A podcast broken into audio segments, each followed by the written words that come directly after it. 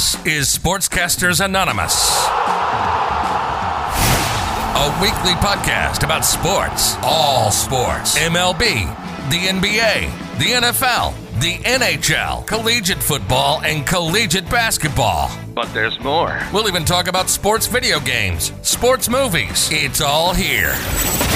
You're listening to Sportscasters Anonymous on the Random Chatter Network, broadcasting to the globe from Jacksonville, Florida. This is Don and Chip.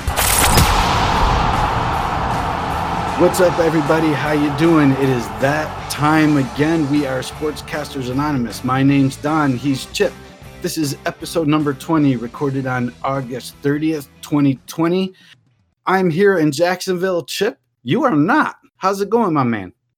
I'm good. I'm good. I'm up north. I'm in uh, Ocean City, New Jersey, uh, on vacation. But you know, I still wanted to bring the show to everybody. Uh, so I took time out of my vacation to uh, record the show for you guys. Um, it's been a it's been a very interesting week. Uh, the the title of the show is Troubling Week. Um, there's been a lot of uh, conversation and a lot of things that have happened this week uh, for the sport world. So we're going to get right into it. Um, we start out with the, how you can contact us.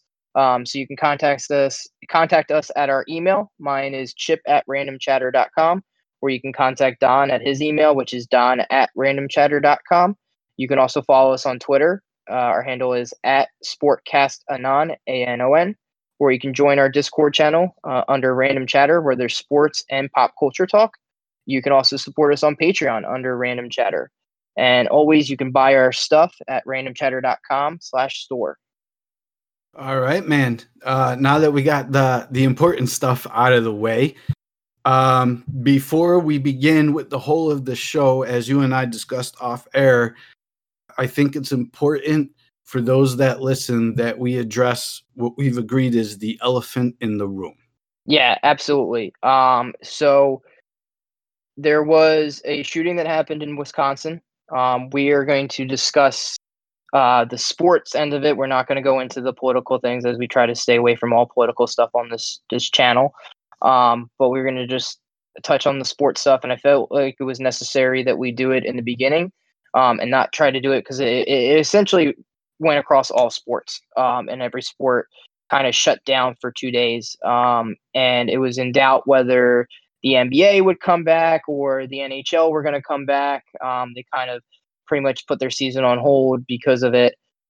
And uh, a lot of the players started boycotting going to games or playing games, or in the NFL, they shut down practices. So, kind of the sporting world shut down for the most part for the for two days. Um, most of the games got postponed uh, the NBA came together and the players met with the owners and they decided to finish it out. Uh, they started back up yesterday, um, but Thursday and Friday there was no games. Um, and uh, same thing with the MLB. There was a lot of teams that decided not to play. Um, NHL shut down Thursday and Friday. Um, so there was a there was a lot of shutting down and and kind of up in limbo about whether they would uh, continue their seasons uh, in the bubble that has been so successful. Uh, so my my question to you, Don, and I said it off air, um, gave you a little time to think about it, but do you feel that? And this is this is a common question that has gotten asked to a lot of media members, and there's people on both sides of the fence. So I want to get your opinion on it. Do you think that postponing or, or quote unquote boycotting playing of sports is a good way to bring about change or bring about the issue that is at hand? Um, it's a, a multifaceted, I guess, response. Uh, with everybody waiting for sports to resume. Now sports are resuming. So everybody's watching sports, sports, sports, sports, right? For you, for you and me, it's like March Madness every day right now. We got basketball games, we got baseball games, we got hockey playoffs, you know, we're keeping up with the football news, so much going on to stop playing the message that it sends i guess athletes athletes especially basketball more than any other sport can draw attention to the issue. Um unlike other sports the the star power of basketball and the leadership of the NBA are well aware of the star power that it possesses and what the players want to do as a whole and ownership and leadership are all on the same page as far as bringing recognition to the matter. Do I think stopping sports, even for a couple days, boycotting helps the issue? Uh, I think that by doing so, I mean, it sent ripples through. We're not talking again that just basketball stopped. It was a rippling effect. They all stopped. Every last sport, everything came to a halt. And all the sports and the, and the respective players and whatnot said, what can we do? With basketball, I think they took that day to, there was a lot of emotions uh, for different, uh, for the players and staff, different emotions over what had happened. And I guess they wanted to take that time to address it and figure out what they want to do as an organization going forward to bring recognition to the ongoing issues in our country. Uh, the other sports uh, followed suit, so I give them props for it, but the NBA seems to really be the leader of the pack going we stop playing here's why and here's what we're going to do about this going forward i don't know what platforms the other sports uh, are going to address as far as looking at the issues. But the NBA came out and said, here's what we've discussed, here's what we want to do, and here's what we're going to do going forward.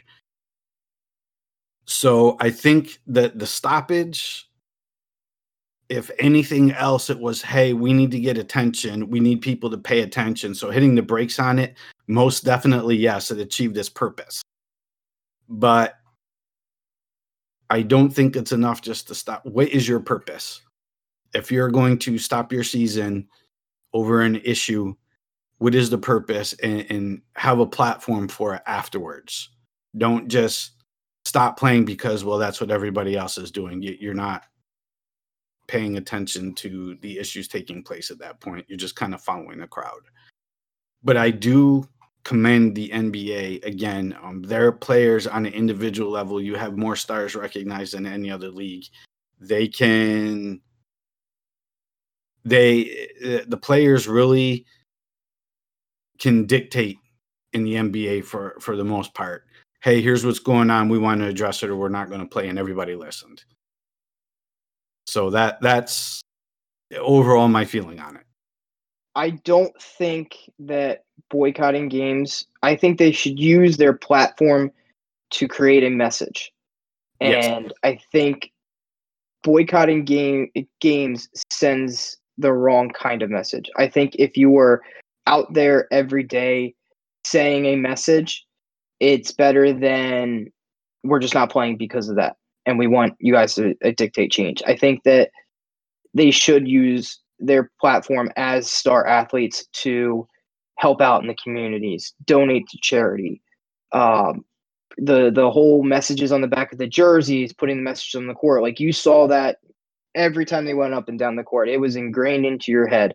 Um, using your post post game news conferences to say this is this is unacceptable. We need to do change, and and and formulating meetings with owners. You know, I think that boycotting games and uh, not playing should be the last resort as a way of saying like you guys are not listening to us so this is what we have to do. I don't think it's something that should be a common oh, common thing to do. Uh, definitely so i i don't want it to be like well you guys haven't like because it's uh, let's be honest the way the world works today it's not going to be something that's going to be fixed tomorrow it's Correct. not gonna. It's it's gonna take a while for them to do it. I don't want them to come up and be like, because they they essentially the NBA, from what I understand and what I've read, is that they met with a, um, a lot of high priced owners and a lot of people that have very big influence in this country and said, you guys need to start eliciting change. I don't want it to come to a point where they start next season and this change is, is kind of in the works but hasn't doing it. And they feel that the NBA or the the owners and these these high priced individuals are dragging their feet with it. So they're just gonna be like we're not gonna play anymore. Like I, I don't want it to become to that to that situation where it's it's used almost as a scare tactic. Right. Um, I don't from from what I read in the news um I don't think they use it as a scare tactic. I, from my understanding the reason that the NBA players hit the brakes because they were like, you know, what the heck? We've got it on the court. We're showing commercials. We have it on our jersey. You know, those of us on social media are relaying the message. And then this happened again. What the heck? So bring it to a screeching halt, meet with the ownership and whatnot, and go, what are we going to do? Exactly. So, you know, and no, I, so I think it achieved what they need to achieve. I don't think this is going to be an ongoing thing. But um, my my other question, uh, let me ask you this: the NBA seems to be at the forefront of this, and the other sports are almost non-existent in their messaging, so to speak. Like the NBA grabbed the bull by the horns and said, "This is what we believe in. That this is this is what we're seeing. This is how we're reacting to it. We're working with our sponsors. You know we got stuff on our jerseys. You know the whole that they they are getting their message across. The other sports i'm not hearing much. You know uh and to use that platform for one sport like basketball is fine but if you could get all the big sports doing that you can really get the message out there so uh, I'm I'm going to assume that your question is why do you think why do I think that is? Yes. Um, yes. And to to put it honestly is when you look at popularity of sports in in the world that we live in, um, it usually the pecking order is football, basketball, baseball, hockey. Football's not really playing right now. Otherwise, I think that if if there was a if there was the whole entire National Football League, if if everybody in the National Football League decided we are not playing this season because of this, it would have made first it would have been a lot bigger of a story. You would have seen a lot more focus and attention on that. But because NBA is essentially the second most popular sport and they are actually playing right now, Mm-hmm. Um, as far as and when I say popular, I mean fan base wise.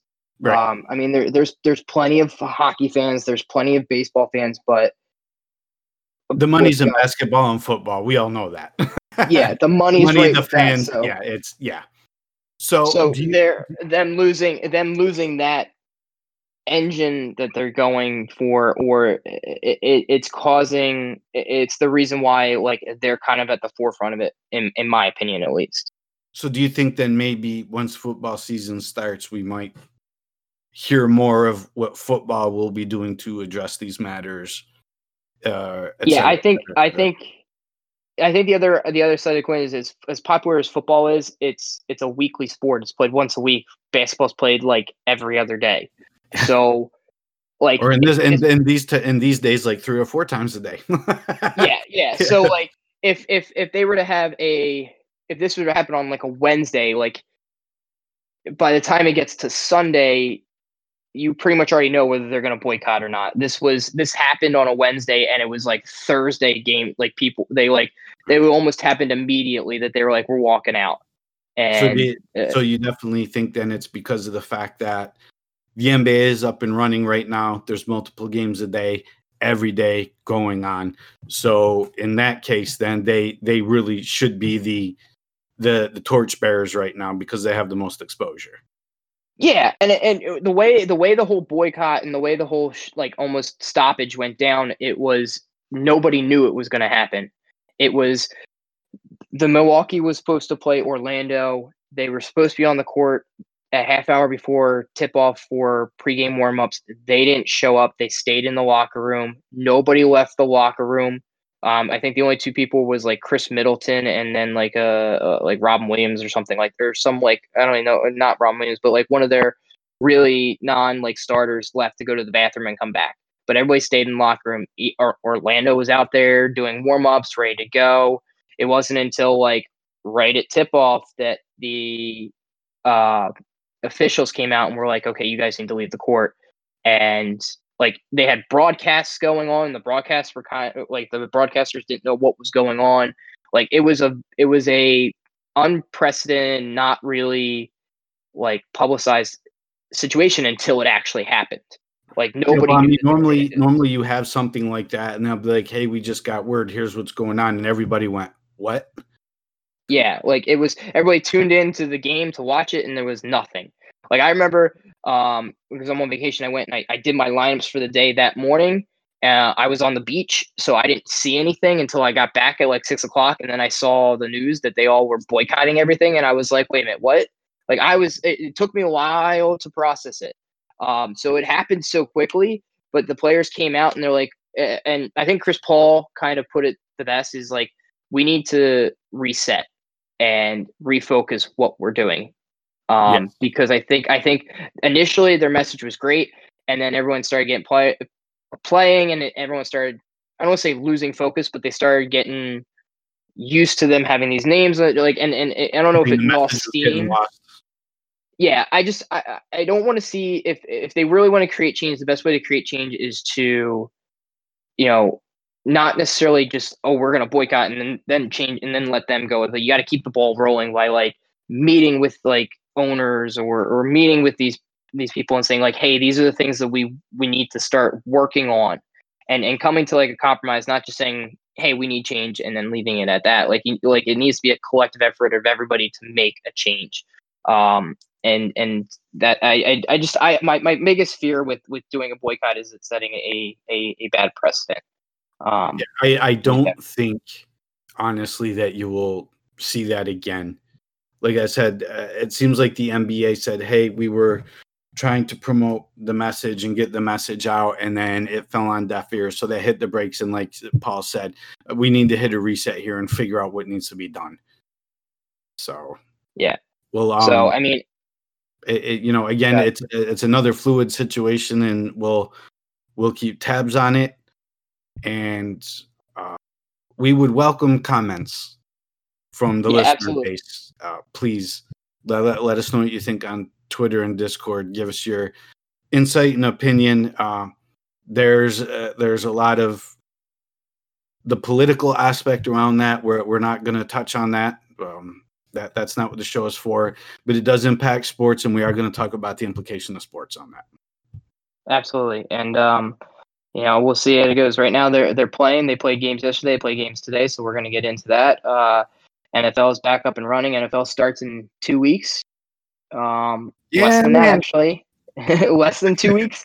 Um bring it and, on. and there's there's a there's a lot to get into. So we can start out with the um I guess not so great news, but this was an interesting situation um, with the NFL. So uh, the father of a of a Cincinnati Bengals cornerback, uh, Alexander, his father went missing uh, in Florida, um, mm. and he had to leave practice to go try to, I guess, find his father. Um, uh, I guess uh, I haven't read much on the story, just that his father was last seen um, in Florida where they went to go pick um, berries with another man, and, and then he just went missing.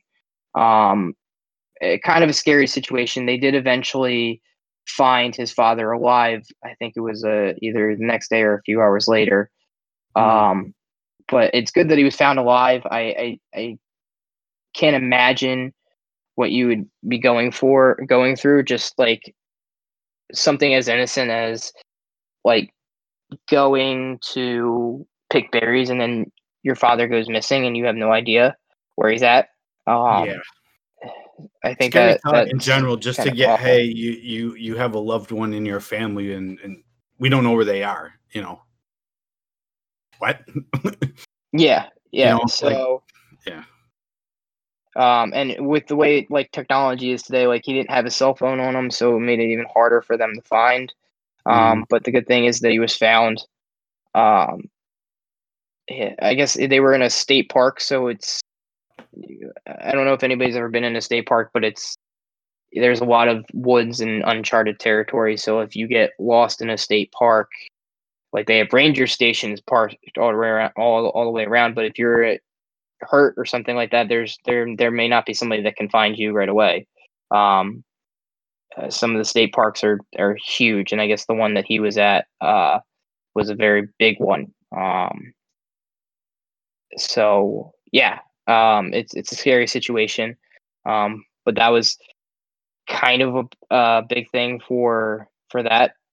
Uh, I mean, I don't know what else to say about it other than that. So um, yeah. we can definitely move on. But it, uh, I'm, I'm happy that they were able to find him um, and be There's able a happy to, ending to the story. Because a lot of Yeah, times yeah. you don't get that when you hear such and such or somebody's family member turn up missing.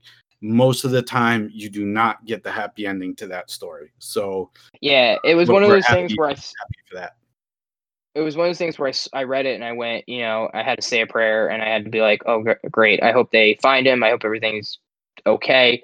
Um, it kind of happened in Florida, which is kind of the state we live in right now. So um, it definitely was was true to home. And um, I'm, I mean, I, I can't even imagine what's going through that uh, the player's uh, head when he's doing it. Um, the other thing that I thought felt for uh, for the NFL that was actually kind of interesting is they have they the, ESPN put up an article of new uh, technology that they're using to combat the passage of COVID. Um, one of the things is the Houston Dex- Houston Texans have put in facial recognition software that automatically opens doors to their facility, which is really cool. Um, Mhm. so like if you're if you're uh, one of the main players or you're a coaching staff member, you walk up the the camera reads your face and then it'll open doors. So there's like no contact when you're opening the doors.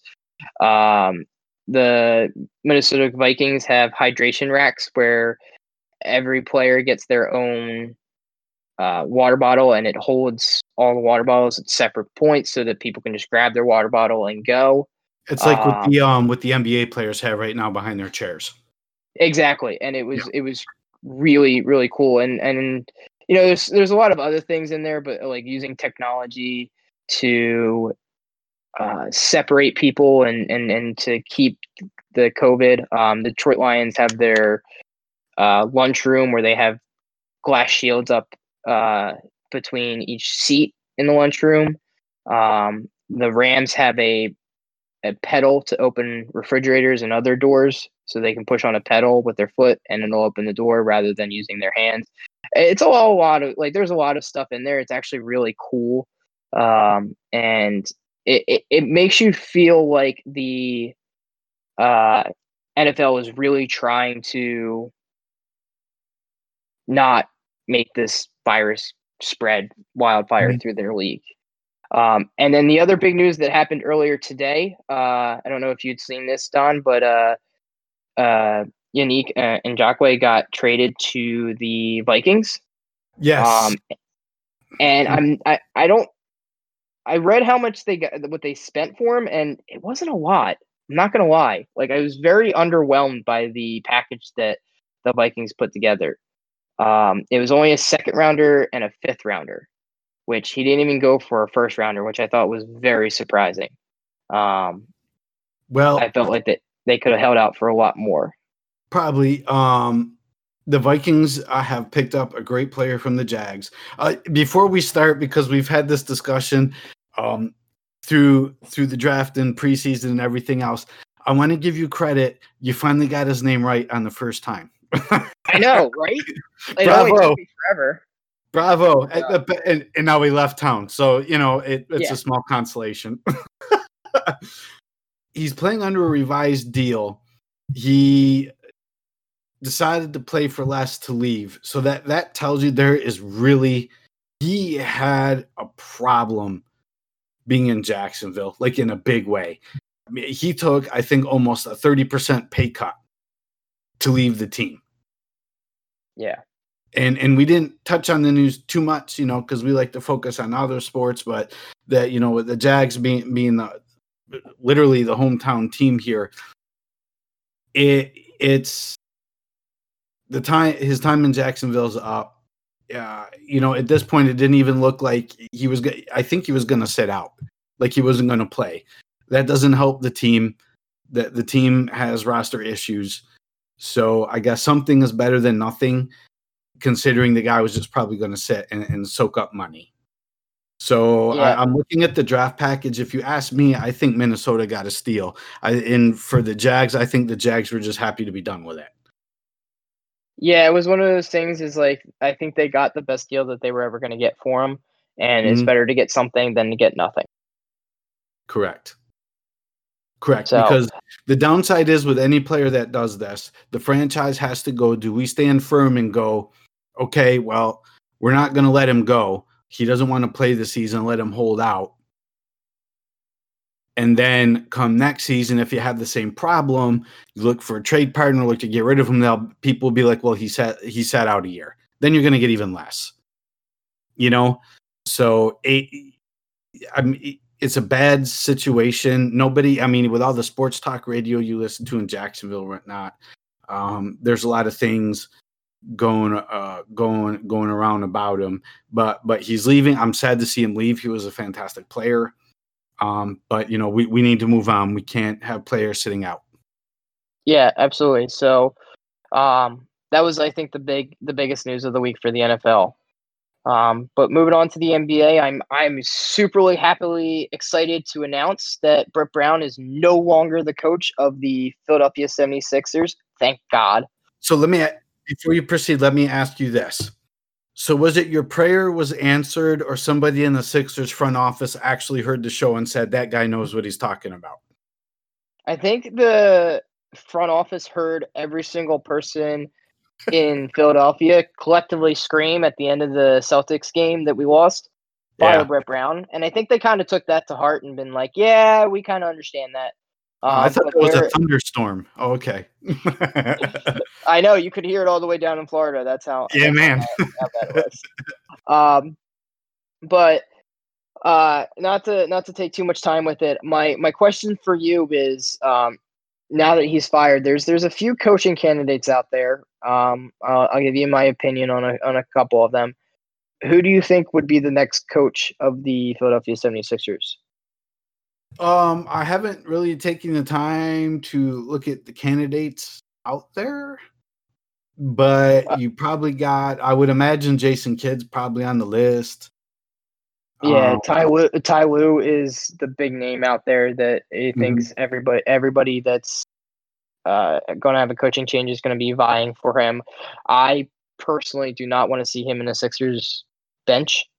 Yeah, uh, just because of previous Allen Iverson, Tyru, Ty Lue, NBA Finals, kind of bad blood between us and, and him. Uh-huh. Um, you know the the infamous where uh, Iverson hits the shot and steps over Ty Lue and stares him down, which is probably one of my favorite moment, moments of Allen Iverson because it just epitomized his career of uh, nobody's going to beat me and then I'm going to stare you down as I step over you uh, kind of deal. So uh, that's not something that I kind of want to see. But um, the other names that I believe that they were talking about was the Toronto Raptors assistant, um, Jason Kidd. Um, and then there's a couple other current coaches that they that might get fired that they're thinking might take over uh, for the Sixers. Um, I think I think Mike Dan- D'Antoni was one of them that they think that he might get fired from Houston unless Houston wins the championship. Mm-hmm. Um, just because he's, he's in the last year of his deal. Mm-hmm. Um, Do you think maybe they would uh, go out to maybe the college sports levels? Like I know uh, uh, Jay Wright from Villanova yeah, he's like the, he's, the, he's the favorite. He's the big name. Everybody in Philadelphia wants Jay Wright to be the coach of the Sixers. Yeah. Um. Pro- problem is, is, is does he really want to do it? He's got such a great situation at Villanova, and he's comfortable there. Exactly. Like, like does he really want to go to the NBA? Like, that's it's going to take like a lot of It could be a kiss and to death, though. You know, a lot of these coaches that go from college to the NBA or college to the NFL, and then quickly they go, "Whoa, snap!" it's not what I thought, and they go back. Yeah, you- I think I think I think Jay Wright though is a little bit different of a breed because of the style of basketball that he plays. He plays more of an NBA type style basketball. So, do you think then Um, the transition would be easier for him, or for the players would be more receptive to it? Correct. I think I think that it would be easier for him to transition into the NBA. Like Brad, Ste- he plays like a Brad Stevens type basketball, and Brad Stevens played uh, uh, or coached in college, and then went to the Celtics and has done great there. So like he plays that like smash mouth kind of team ball that that has a lot of a lot of players that touch it and, and score. Um, but there's gonna there, it's gonna be a lot of change within the front office of the Sixers and the team. Um, the one thing that they did say they come out and say was that they're not going to break up Simmons and Embiid. They're going to whoever's the next coach is going to have to come in and figure out how to make them work, and and that's really ultimately what's going to be the driving force from whoever they hire is. Mhm. The, I, I guarantee you the first question they're going to ask every coach is, okay, how would you make Embiid and Simmons work? And then they're going to take whoever has the best idea, and that's probably going to be like 75% of what goes into who hires. So they're going to throw it all against the wall and see what sticks, huh? pretty much, pretty much. I there, I have no doubt that the Sixers have no idea what they're doing. So, um, and hopefully they could bring in a coach that actually can stabilize the the franchise. But Yeah. So in any So- case, though, you you got an early Christmas present, birthday present, whatever you want to call it, because you you made the comment about him on the show, and it wasn't even like 18 hours later he was done. exactly, yeah, I was, I was, I, I, wanted him fired during the show. So the fact that he got fired the next day is awesome. Um, but else you got for us? Uh, yeah, so uh, so they did a tribute. Um, I didn't put it in the notes, but uh, I wanted to put it out there. They renamed one of the the streets outside of the uh, Los Angeles Lakers Coliseum, I guess it is, Mhm. um, Kobe Bryant Boulevard, which is really cool. Um, as well as uh, this was a cool story that I found. Uh, so a lot of players that are in the bubble now, when they're sitting on the sidelines, they have these massage guns, um, and they're actually attributed to Kobe Bryant um, when he was demanding a trade back in 2007. They had these massage guns that were at like high school and level and stuff like that, and he started using it and it started helping out his knees and all that stuff. So he started um, working on like prototypes and stuff like that that he could bring to the NBA.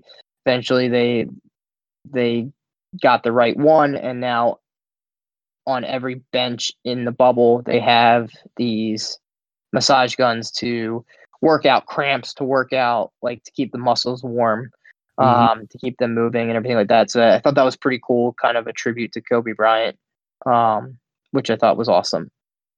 Yeah, so just wanted to put that out there. Uh, not really much talked about with that, but just just cool story. They did extend the NBA Players Union and uh, the NBA owners just agreed to push back the new the collective bargaining agreement to October fifteenth, um, and as they complete modifications to the twenty twenty one season. Um, so they're trying to come up with they they basically don't know how they're going to dictate next season, but this is like, hey, let's extend the current collective bargaining agreement so that we can have um, finish the playoffs. more finish to- the season. yeah, finish the season, push it back so that like the, the, the new the new season is supposed to start on the October 16th. So they're like, hey, let's let's let's extend this to October 15th so that we can come up with an idea of how we're gonna run next season, when we're gonna start it, um, how we're gonna play each game. Um, they don't want to do the whole bubble concept for next season because they want to play more games. Um, and they're going to play it from like December to June, and you can't have a bubble for six months. It's just not really going to work. It's not feasible. the good news is is that that both sides collectively agrees said, look, you know, for the upcoming season, we'll deal with that. Let's finish the season that we're playing now. So I give them credit for that. Because in other sports they could have you know that and it's happened in the past we're just like heck with this and let it go despite the situation. So i'm glad both sides you know said hey let's finish what we're doing first and then let's discuss how to do it going forward. So props to them for doing it the way it should be done. Yeah absolutely. They um i wish other sports would follow this suit like where they would all be on the same page because we've as we've seen over the summer it, it's not really working that well. Um, no, but, it's uh, not. then then then we have uh we have the Greek freak uh Giannis. I'm not going to say his last name because I'll probably butcher it. Um, but he won Defensive Player of the Year as well as MVP. Um, which I believe it says here is the fifth person to ever actually win both of them in the same season. And correct me if I'm um, wrong. He did it by a landslide. yeah, there was no other question. So he joins the the small group of Kevin Garnett, Olajuwon, Michael Jordan, and David Robinson. Which, let's be honest, that is not a like that is not a bad group to be a part of. Th- Are you Um, kidding me? Absolutely. The fact that, that is that is like man if you're being you know and he's early in his career so just remember the company that you've now been put in yeah, he's only 25 too. So Yeah. that's that's Wow. really cool. Um, and he had a really nice press conference. Uh, I'm not going to go and, and give all the details of that because it'd be too long. But it was he was very humble, and he basically uh, attributed it all to his coach and his and his uh, teammates, and didn't really say a lot of eyes in it, which was was really cool. It, it shows how much of a class player he is. Um, Yep, absolutely. So uh that's good news. Um the the other thing that I want to put uh out there that I thought uh just to touch back onto the shutdown, um all of the teams agreed to play um except for the Lakers and the Clippers, which I thought was quite interesting. Um and a couple of the Clippers came out and said that they thought the season was over. Um, but uh, I'm agree. I'm glad that they all communicated and came back. But there was supposedly a lot of back and forth between the players and the owners. Is like they don't want to start, they want to start, they don't want to start. Um, it's my understanding But- that uh, when they voted the vote was rather close like a one or two vote difference from what I understand, it was uh, of the 30 teams that were in there, it was 28 to two. Of Mm. whether we should start, whether we should not start. Um, that's from my understanding. I could be wrong on that, but I thought that was it. It was just the Lakers and the, the representatives of the Lakers and the Clippers that did not want to play, um, and thought that they should just abolish the season and, and stop it where it's at, which I thought was kind of interesting because they're one of the top two teams in the league. Um, Yeah. but I also think that I don't know. It's just an interesting story uh, to report on, um, as well as um, I guess it doesn't matter now because they lost today. But the Porzingis was out for the series with the Clippers, which ended up honestly being the undoing of the the Clipper or uh, of the Mavericks. Um, they needed that other star behind, next to Porzingis, but I'll tell you what, Dallas is a team to watch out for in the years to come because they're dangerous Luka is. I I can't compare him to any player because I haven't like I watched him the other day and like he's he's running literally on one leg down the court and still blowing by people. Like he's like he's limping. You could see that he's in visible pain. Like it, you're almost like kind of feel bad for him. Like you want to go help him. Like dude, stop playing. Like and it was a blowout game. Like they were losing by like twenty, and he's still out there driving, trying to make shots, and he's he's shooting off of one leg and. Like you, Oh, yeah, man. I mean, he went nuts. He went nuts. he was he was he was you could tell he was still in pain and you could tell that he's still like like his ankle that he sprained it was a really bad sprain that he was still like laboring it and wasn't really mobile and he was still better than a lot of the guys on the court like it was just him and and, and Porzingis like are a great if they can stay healthy like that Mavericks team is going to be like the Mavericks team from a few years ago that won won the championship. Like it, they they have a really really good team and they have good coaching. And uh, I will say that that that game that was the other night before the stoppage was an absolute mess. Um, I think that. I, let me ask you this, Don, because I, I I wanted to I wanted to put it out there, and I just thought about it. Go ahead. Do you think that umpires, referees, officials are too um too quick to give out like double technicals because they don't feel like making a decision one way or the other? Because I've- that's a I tricky found- one. I, I've I've found a lot of times when it's like like there was um uh there's a, there's been a couple instances where it's like there's been pushing and shoving and then they're like we're gonna give a double technical on both te- both players and it's like like like why? Like he instigated it. You can see it clearly on the on the uh replay that he instigated and the other guy kind of just pushed him away and you're giving both tech double like i feel like it's almost like like a, a cop out. Like they don't want to put blame on one player and they just don't want to give a technical on one player so they're like we can't really decide so we're just gonna do a double technical. And it like it it it blows my mind that like they're almost like um too quick to do that because they don't feel like or I don't know if it's they don't feel like making a judgment call or that they just they don't know who to make a judgment call, so they just got to do a double technical on both of them. I Like I, I a I, problem. You got replay, and man, have they been using the replay in the bubble.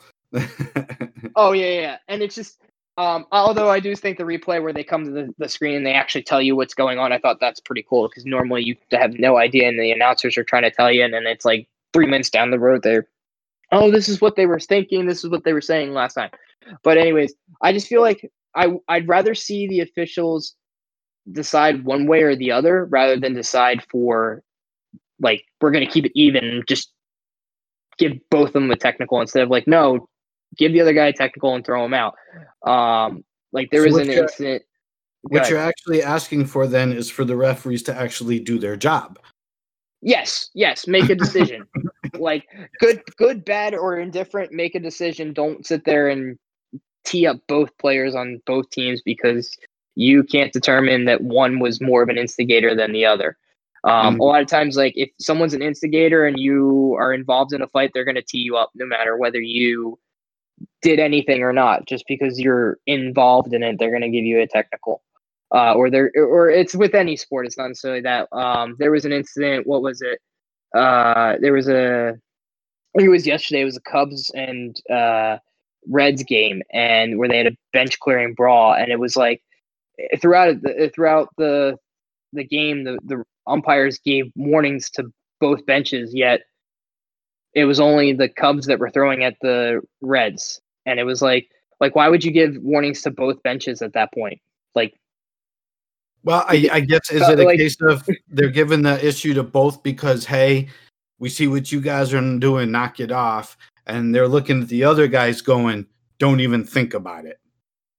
Yeah, I guess, but at the same time, it's like once you give a warning, then you can start throwing people out, and it's like like we haven't done anything. Like, why would you give us a warning? Like, you gave them a warning. Okay, we know that they like the, the situation is there. I don't know. It's just kind of like the kid in school. about. Why are you picking on me? Yeah, like why am I getting in trouble when he's the one obviously doing everything? Like, it, I, I don't know. I just feel like that a lot of times they're like they're like, all right, we're gonna give a tech, technical on this person, and technical on that one, and it's like this person clearly fouled that one, or this person clearly pushed this person. Why would you give it to both of them when you really should just be that one person? So I don't know. It's just one of those things that I always found really odd and like kind of quirky with with the officials. Um, and I would rather you're right, like make, do your job, That's it. Just plain and simple. do your job. Like there's so much. There's like I can get like you don't want to start getting me on officials because I have my opinions about them. No, to no, no, no, be no. an official. We'll be here for three hours. So I've gone down that road with you before, just like, hey man, did you see the game last night? And here we go. And I'm like, you know, what? I'm sorry I asked. exactly. All right, guys. So we're uh we're halfway through the season uh for baseball, and this is what we know now. We that the Yankees know- are falling out of being highly rated to almost not making the playoffs, and the Phillies, who we thought didn't have a snowball's chance in hell, look like they might make the playoffs. Oh, sorry, I stole your thunder. yeah, it's Go ahead. Yeah, yeah. I wasn't really going to go that route, but I was just going to say the Dodgers are really good, and the, the the Yankees may not field a team by the time we get to the playoffs. Yeah, no Um, kidding. because every what was it? What was it? Uh, Judge came off the IL and then literally the next day went on the IL again. Please, um, please. I can't take it. Uh, they had they had the the, the trade deadline uh, is tomorrow, um, which there have been some pretty big names being moved around, but everybody's still kind of in the mix. Like Yep. I, I- like I said last week, the, the the Phillies were garbage. They were terrible, and then they went on like a four game, five game winning streak this week, and now they're in second place um, and right at 500. So it's like as much as it, like this season is so short that in one week you can go from last to, to first just by winning your game like winning a lot of your games and going on a run Don't I Um, know it? yeah so like like the phillies now are they were when we started the show they were losing 10-1 now they're losing 10-8 and it's one out with pr- runners on uh first and second so least it looks a lot anything can really happen Yeah. at Yes. this point. Um, and th- that that's kind of where we're at right now. Is that no matter what we say right now, in in in two weeks that could change. But Yeah, the only um, thing, I, I will give you that. yeah, Hey, the I- only I- thing that I can say is that that the the Dodgers are the highest rated team as far as they have an eighty percent chance of making the playoffs, which is Mm-hmm. they're twenty two and eight. So I can say that the Dodgers are are the best team in baseball right now, which pains me to say that. Um, actually, other um, than from the that- last time you looked, the record's updated. They're 26 and 10. Are they 26 and 10? Oh, okay. I did this a couple of days ago. Yep. Um, is what the article is. So they're 26 and 10. Yeah, And exactly. Let me ask you this: Who is the number two team in baseball right now? Uh, that I don't know off the top of my head. The dark horse that I predicted before the season started. That's right, the Tampa Bay Rays. I, I, Mm. Feel like they're always like right there on the the doorstep and then like fall apart towards the end of the season. So I don't know. I thought the Yankees would have been doing a lot better than they were. They're like what two games above 500 right now. 19 and 13. Okay, so six games above 500. Um, I would have thought they would have been a lot better. With their, uh, I guess, I mean, when you get ravaged by injuries the way they do it, it- they did. It's not, it's not that great. But I don't know. It, it- it's such a, it's it's been such a weird and crazy year. Um, the Marlins, I think, are still uh, in second in the NL East, um, or at least they were last time I checked, but they may not be anymore. Like that's I just have them weird. listed third at 14 and 15 behind your 14 and 14 Phillies. Okay. Yeah. Um that's just and the Marlins aren't good, which is weird, which is why it's so weird.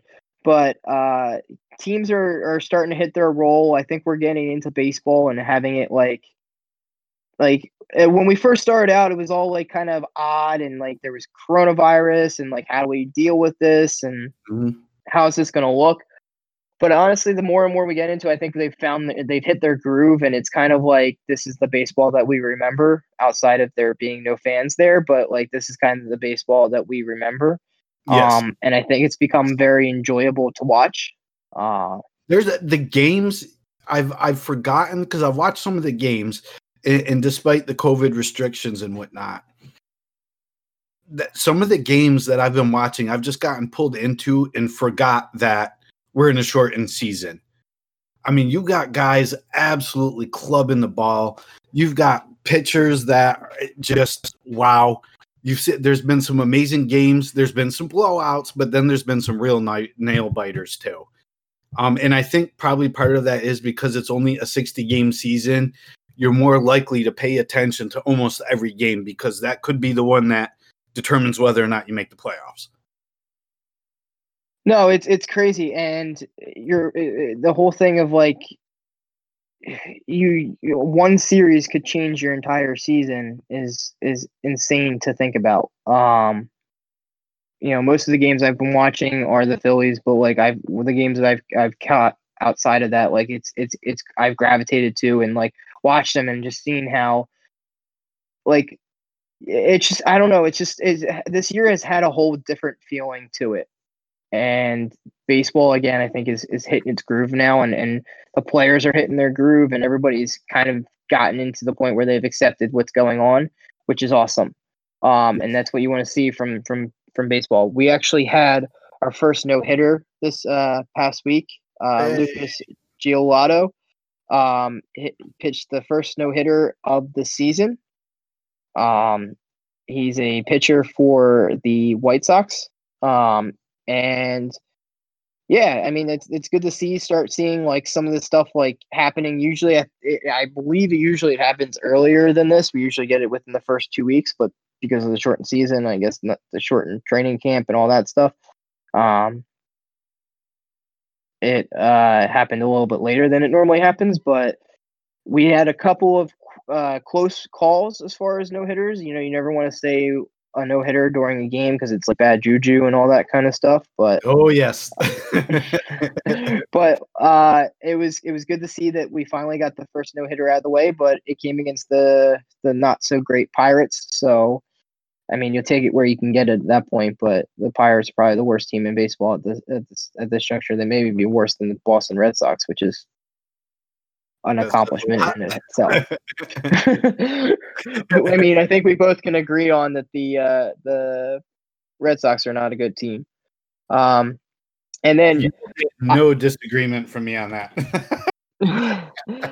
uh, Garrett Cole, uh, his unbeaten streak uh, ended. I believe it ended last week, but I didn't put anything on it for the last show. But uh, 28 games uh, or 28 starts where he was unbeaten. Um, yeah, that's that's insane. Um, and there's a whole entire article that goes into it and how he what his stats were and how he pitched and very unprecedented that he would have such a long streak um for for it to be 28 unbeaten starts. Uh he was 20 and 0 and his the team was 25 and 3 during the the record. Um first regular season loss since May 22nd of 2019 it's over over a year of not being able to not being beat in a regular season game. That's that's just so my insane. my question is for you to because we're talking about putting players in great company. So can you tell me who the previous record holder was uh, for that? as far as So it was um Cole had 200 and uh, struck out 270 batters in between his two most recent losses. So in that time frame where he went unbeaten. So the previous record uh, was done by a pitcher who struck out 240 bad, uh, batters over a span of 30 starts. Name the pitcher. Roger Clemens. Yeah, man. Yeah.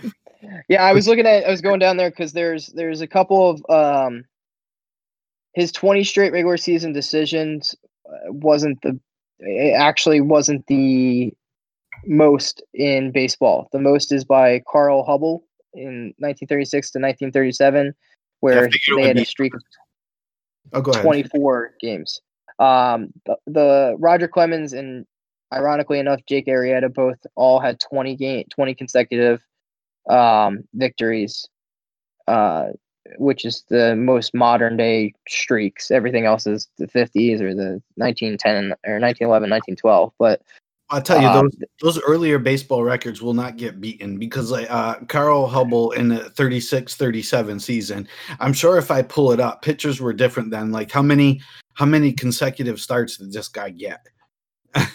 you oh, know, oh, absolutely. you know what I yeah, mean? like, or like he probably they would- pitch like four times a week. So, you know, Pitch count, pitch count did not exist back then. no. like when they threw like they'll get pulled in the seventh inning nowadays because they're up at like 90 pitches it was like no they would be at like 120 pitches in the seventh inning and they would be pitching two more innings no matter what so like there was just it was definitely like. Get back out there.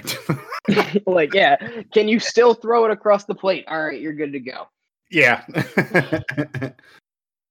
Um, and then, so I I put in a note here. The Yankees are playing the Mets in a five game series, and I wanted, since you're a huge Yankees fan, yes. give us a quick insight into what goes into a Subway Series? Because I'm more curious because I've heard, you know, the rivalry and and and there was the uh, wasn't there a there was a World Series back in the day with with the Yankees and the Mets, and they called it Subway Series and all that kind of stuff. What is what does a typical Subway Series feel like? So yeah, I mean, here's the whole thing. You got the teams play one in the American League, one in the National League. So before interleague play, unless these guys met in the World Series, they were never going to play each other. So you you always had the well, which New York team is better, right? Yankees or Mets, Yankees or Mets, Yankees or Mets, and um, and it's the same thing um that you had with the White Sox and the Cubs before interleague play. Which team in Chicago was better? Well, for the longest time, everyone thought the White Sox because for the longest time the Cubs couldn't get out of their own way. Um, so then they did interleague play. Then we had a World Series where the Yankees played the Mets. So that the Subway Series, it, it's especially for a city like New York, it's all about the bragging rights because now you you can finally put that argument to rest. You know, with with with sports, you have all these dream matchups you want, this and that. Like for football, you have the Jets and the Giants both share MetLife Stadium. You know, which team is the better team? Uh, they play once every four years. You know, but it would be like so you kind of get something like that. Um, but but with the Yankees and the Mets being crosstown rivals, I mean, this argument's been going on since the Mets were founded. Interleague play was never a thing; these guys never played each other. So that the a true Subway Series, it is a pride thing for your side of town. You, you're basically saying which team is the better of the two teams in the city, and and I'll tell you right now, the whole city's a buzz over it. Uh, even if you're not a baseball fan, or or you know uh, you're not a fan of either team people choose sides. You know that this is like it's a whole pride thing at that point. The whole city's a buzz over it. Coverage is like the subway series this that the whole nine yards. Um, it's great for the city um, and for a fan to have your crosstown rival like that to play it's an amazing and it's amazing amazing thing to look forward to all right that sounds uh yeah I, I can only imagine the feeling in New York because I guarantee you it's like split down the middle. Like you, it's almost like crossing over a street and now you're in Mets territory, or crossing over a street now you're in Yankees territory. So um, the city's probably all buzzing with this, and and because of what we're in, we're getting more of these games that you would never see, these series that you would never see. Like interleague series, usually two games, maybe three, but very rarely do you have like the Mets playing the Yankees or, or something along those lines yeah, man, um, five games. That's almost a World Series right there. You know what I mean? I mean, depending on how good the team is, it could be a World Series right there. so, um, but yeah, I mean, um, when you have that many games between crosstown rivals, that the entire city gets into it. You know, it, it's a whole pride thing for the city, but in that in that respect, like we've talked about with sports continuing on and whatnot, it's a wonderful diversion. Everybody wins. It's a win-win for all sides. Absolutely. Um, and as far as trade deadline news, I know I mentioned a little bit earlier. There really hasn't been many big names traded. The only really, I would say, like big big name would be the um, La Stella, um, who went from uh, the Angels to the Athletics, which I thought was pretty interesting. Um, which the Athletics the Athletics are probably the surprise team of the year, if I had to say. Um, I don't know what Tampa Bay was like a quote unquote surprise team. I just think it's um, they're always there, and I just been playing a lot better this year. I think o- no one gave Oakland a chance, and the fact that they're in it and that they made a trade like that is is pretty significant. I think um, Oakland Oakland's doing exceptionally well. Uh, they are third in excuse me, they are second in the American League and I believe third overall in baseball. Uh, I think they're a team because we talked about this once we started gearing up for baseball season. I believe they are one of the teams that benefited from the shortened season. For oh, absolutely. Sure. Mm-hmm. So, um, but we're going to move on to the NHL. Um, and right now, where they stand. So, the the leaders in the series. Um, we'll start with the West Coast because then I don't want to talk about the Flyers. But um, here it comes. Go ahead. The the uh, the Golden Knight, Golden Knights are two one right now. Um, they play later tonight against the Canucks. Um, and the Avalanche are losing three one to the Dallas Stars, which is an upset because the Avalanche are number two and the Stars are number three. Um, yeah.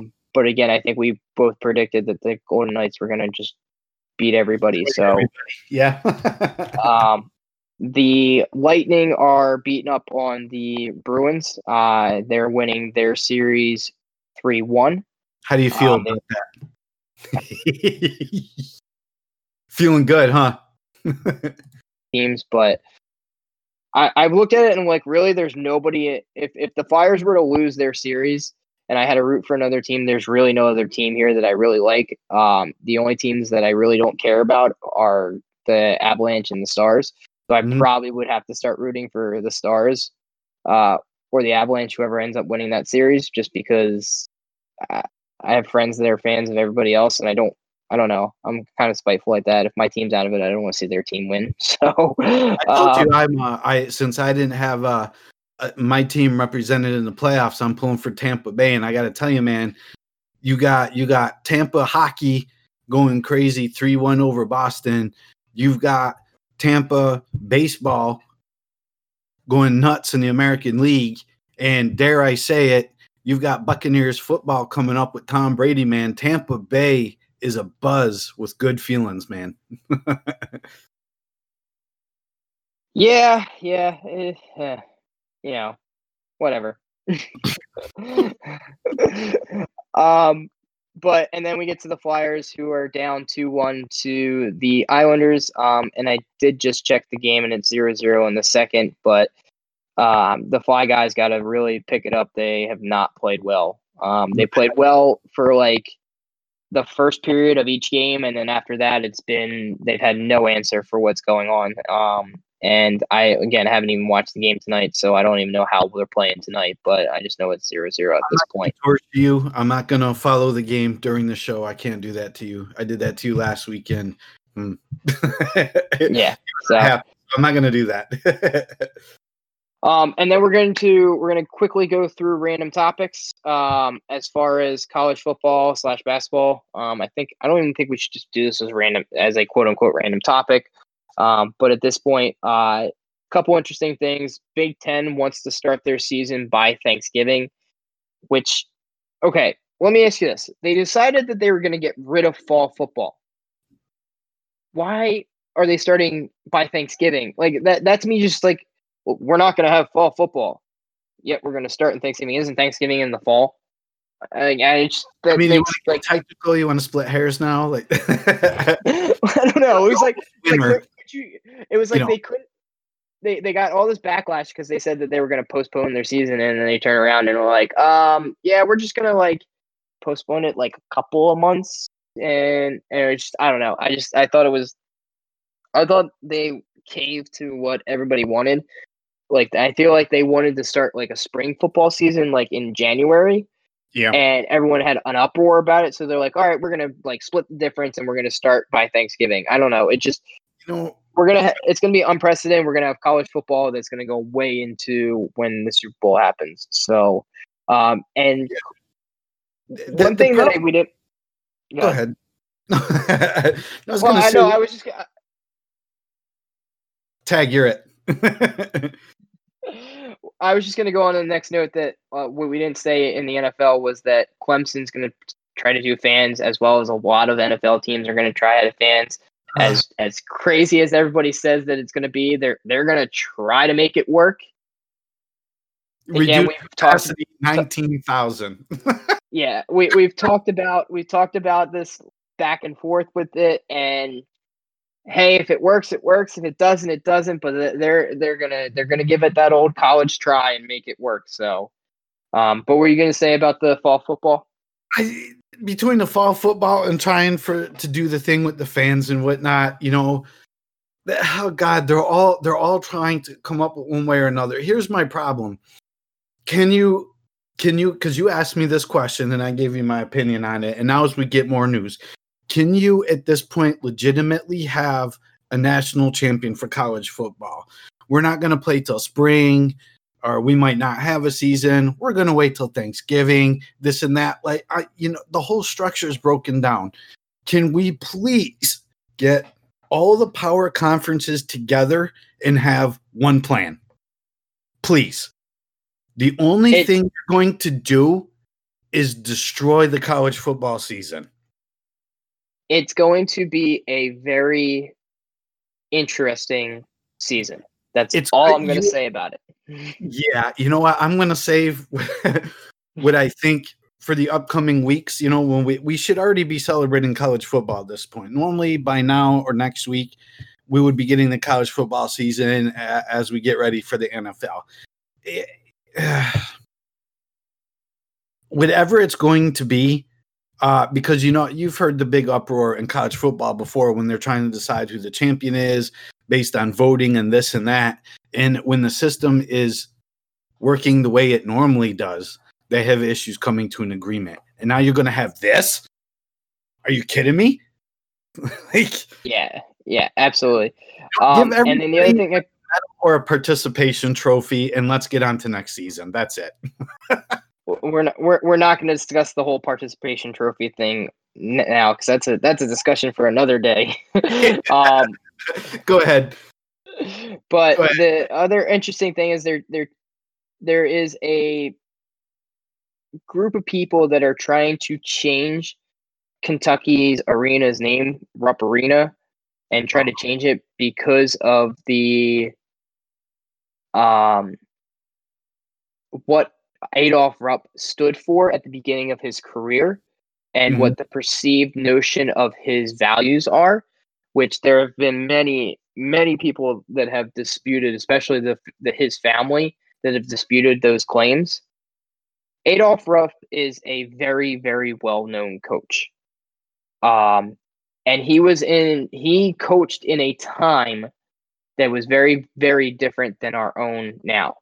Yes. But a lot of the things that he had done when things started to change, I think institute more of what his character was rather than what people perceive it to be.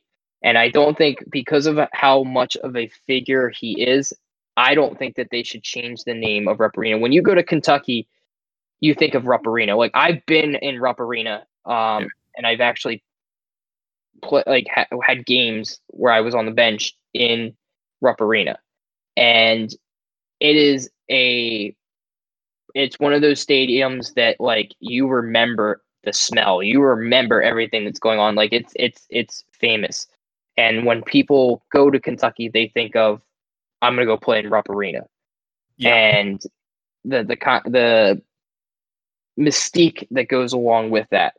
Um, I and I don't know how you feel about it, but I think this is one of those things where they shouldn't change the name of it. I think they should keep it the way it is. Um, I think it, it signifies a lot of historical value as far as Kentucky's historical value um, with it.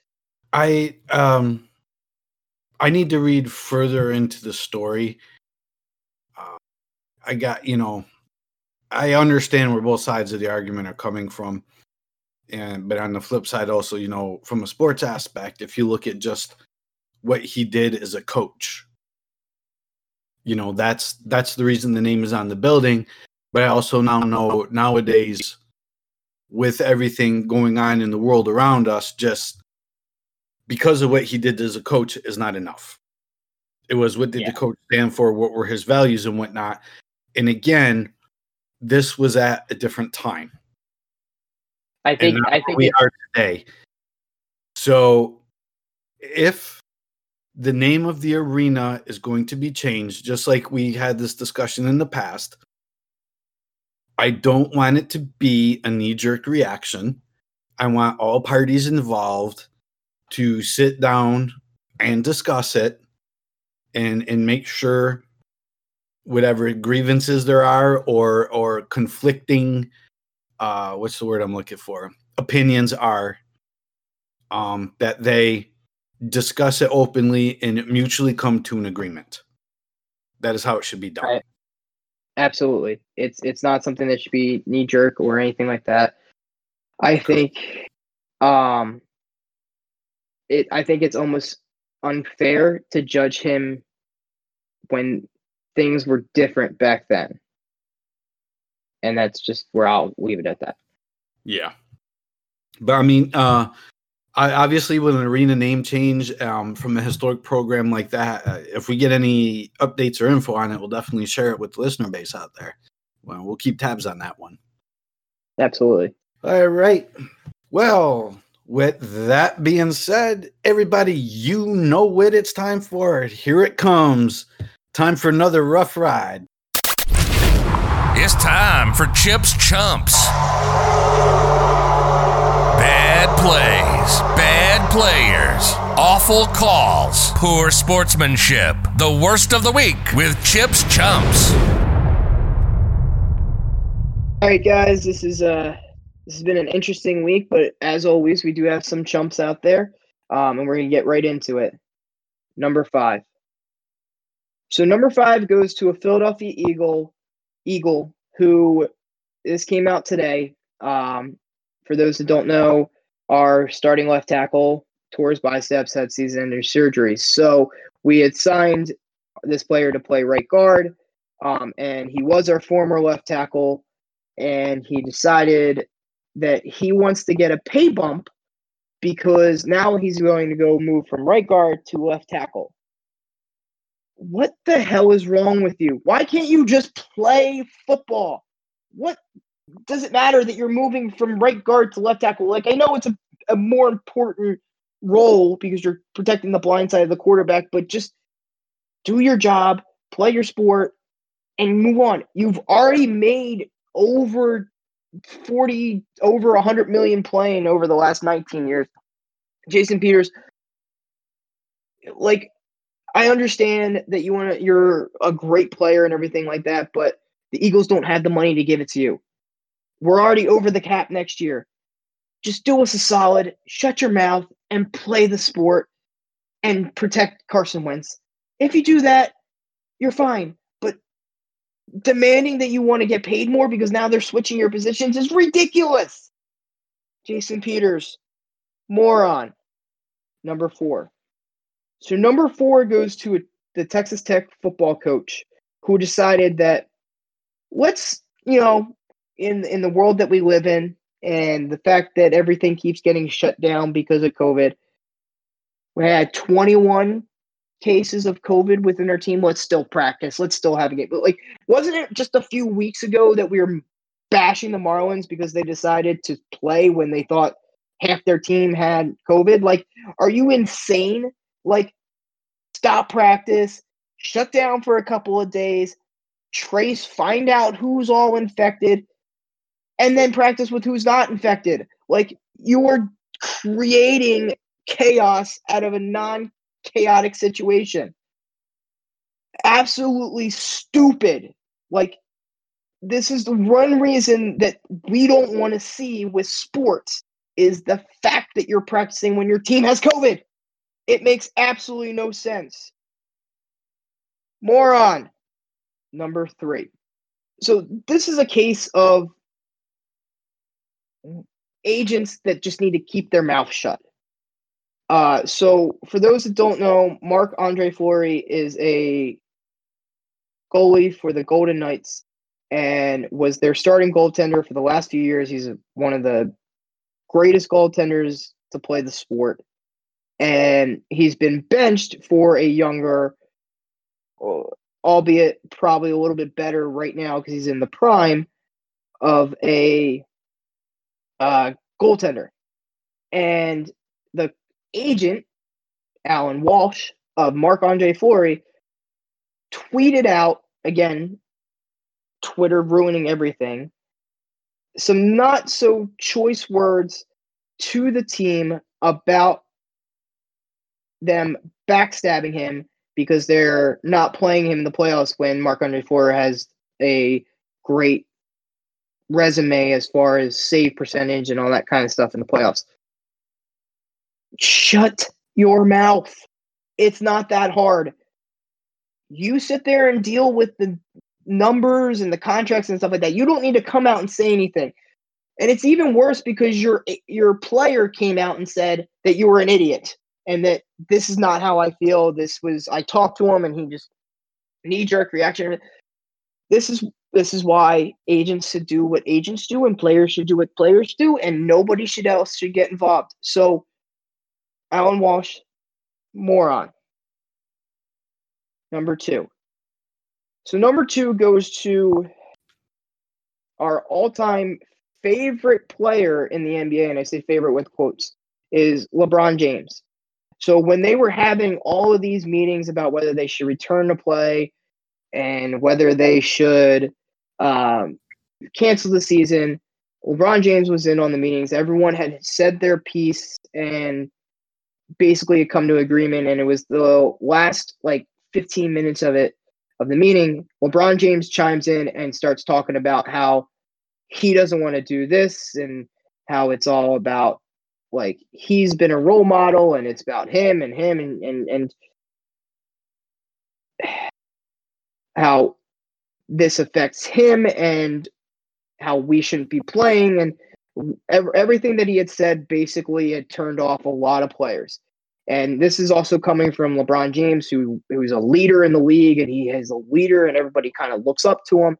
As a leader it's never about you it's about the collective group. If everybody had agreed on something, as a leader, you should promote that. Whether you agree with it or not, you don't sit there and try to push your agenda.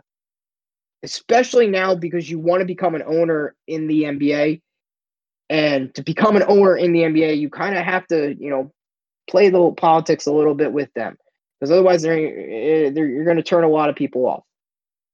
So, LeBron James, I'm giving you on this list because you are supposed to be a leader. You are supposed to lead by example. What you're doing is not leading by example.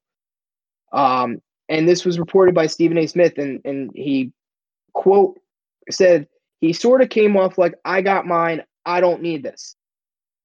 And walked out. Like, that is ridiculous. Like, no. You are supposed to be that figurehead. You were supposed to sit there and listen and represent everybody, not yourself. So, for that fact, LeBron James, moron. Number one. Number one goes to a situation that happened today in the first quarter of the Dallas Clippers game. Um, Marcus Morris decided to not foul Luka. He decided to basically knock Luka out. Um, Luka was driving down to shoot a layup and he fouled him and then came across with his other hand and knocked him across the face. And then stood over top of him like he had just knocked out like you know Mike Tyson. Like are you serious? Like absolutely ridiculous. Like that is that is a you're you're trying to take out the best player on the other team because they're they're he's you know he's going to kill you. Like Marcus Morris, I hope that they suspend you for the entire next playoff series because that that there's no need for that in any type of game to sit there and try to hurt another player. Like you took a cheap shot on a great player, and nobody wants to see that. And I hope they suspend you for multiple games and fine you a ton of money. I would be happy if they kicked you out of the out of the bubble, absolutely, because that is not abs- That is not basketball. That is that is a, a hack job if I ever saw one. So for that reason, moron. There we go. Chips Chumps. uh, a very distinguished list this week, Chip. Yes, yes, it hit it hit, hit all different um, facets of sports. I guess you could say, um, and there was a lot of I, I was altering the list all up until you know we started this recording the show. So um, let me know what you guys think about it, but um, I will post it up on our Twitter and Discord as always. Um, let me know if you guys agree with it or not. Alrighty. Uh, Chip, we're at that point, man. Let's go ahead and hit the buzzer. It's the final buzzer. The last moments of the show. Okay, here we go. Five, four, three, two, one.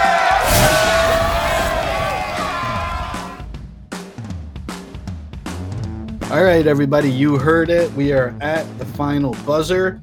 And before we get into our movie of the week, Chip, you've been on vacation, so we haven't had a chance to talk much lately this week. But I want to tell you, I got my copy of Madden 21 on pre-release day on Tuesday and played uh, I didn't play Tuesday. I played a good portion of the day Wednesday and Thursday and Friday and Saturday and even today. So I'm I'm really happy with the game. I'm having a good time. Uh, that that is you know that's like my thing. My my once a year thing bring me Madden. Um, this year's version is good. I wouldn't say great, it's good.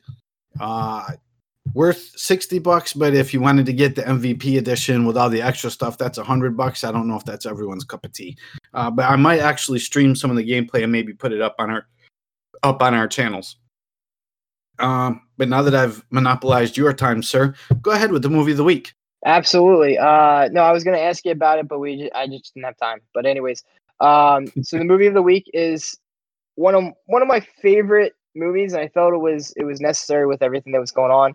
Um, the replacements uh, that was done in 2000 uh, with Gene Hackman and Keanu Reeves.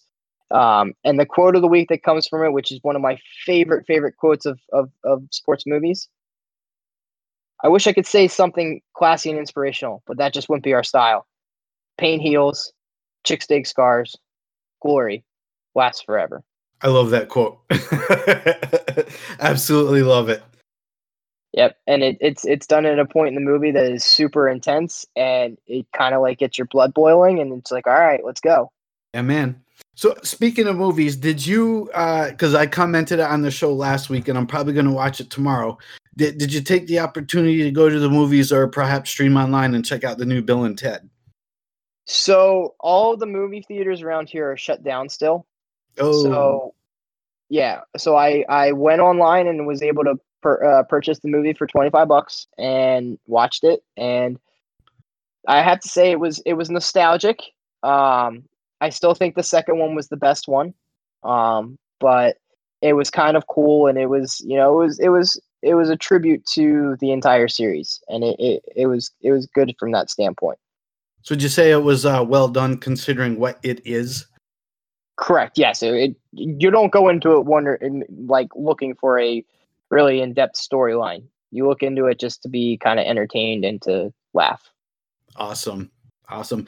I um my my son and his girlfriend who live with me now uh they all, all I was talking about it all weekend was Bill and Ted, Bill and Ted. We we got to find an opportunity to watch Bill and Ted and they're like we've never seen it before either of them and I'm like, "Well, let me blow the dust off of the the the, D, the DVDs that I have and uh we're to watch them." they thought it was great.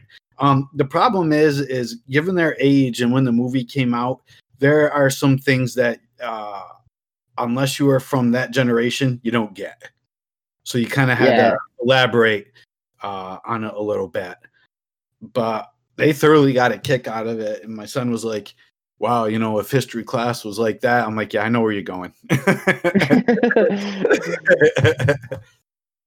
cool. but uh. I speaking speaking of movies, real quick, I did want to say, um, kind of a somber note that we lost a great actor, um, Yes.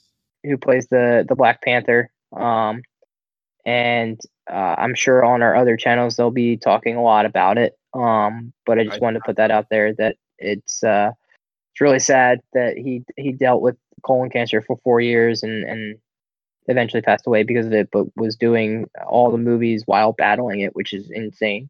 Um, he's one of the the great actors of this generation. So I agree, uh, and I'm sure, without doubt, that the the other shows on Random Chatter are going to cover that. So if everyone gets a chance, tune in and, and hear what everyone has to say. That the I've been following it in the news. The the outpouring of positive remembrances and and what he accomplished uh, in Hollywood. It, it's been absolutely moving and amazing to see but uh, definitely, especially in this time, we we lost a really good one too early. absolutely. All right, man. well, we we ended on a somber note, but Chip, you enjoy the rest of your vacation. When are you coming home? Uh, I will be back Labor Day. Um, next week when we record the show, I will be in Philadelphia. Um, and then I will be flying out. Or actually, so we have our draft on Saturday. Um, Yes. And then uh, I will be recording that from Philadelphia. Um, and then I'll be flying back on Sunday. Fantastic. Well, everybody, uh, so now you know what's going on, and in case there's a little disruption in the schedule, you know why.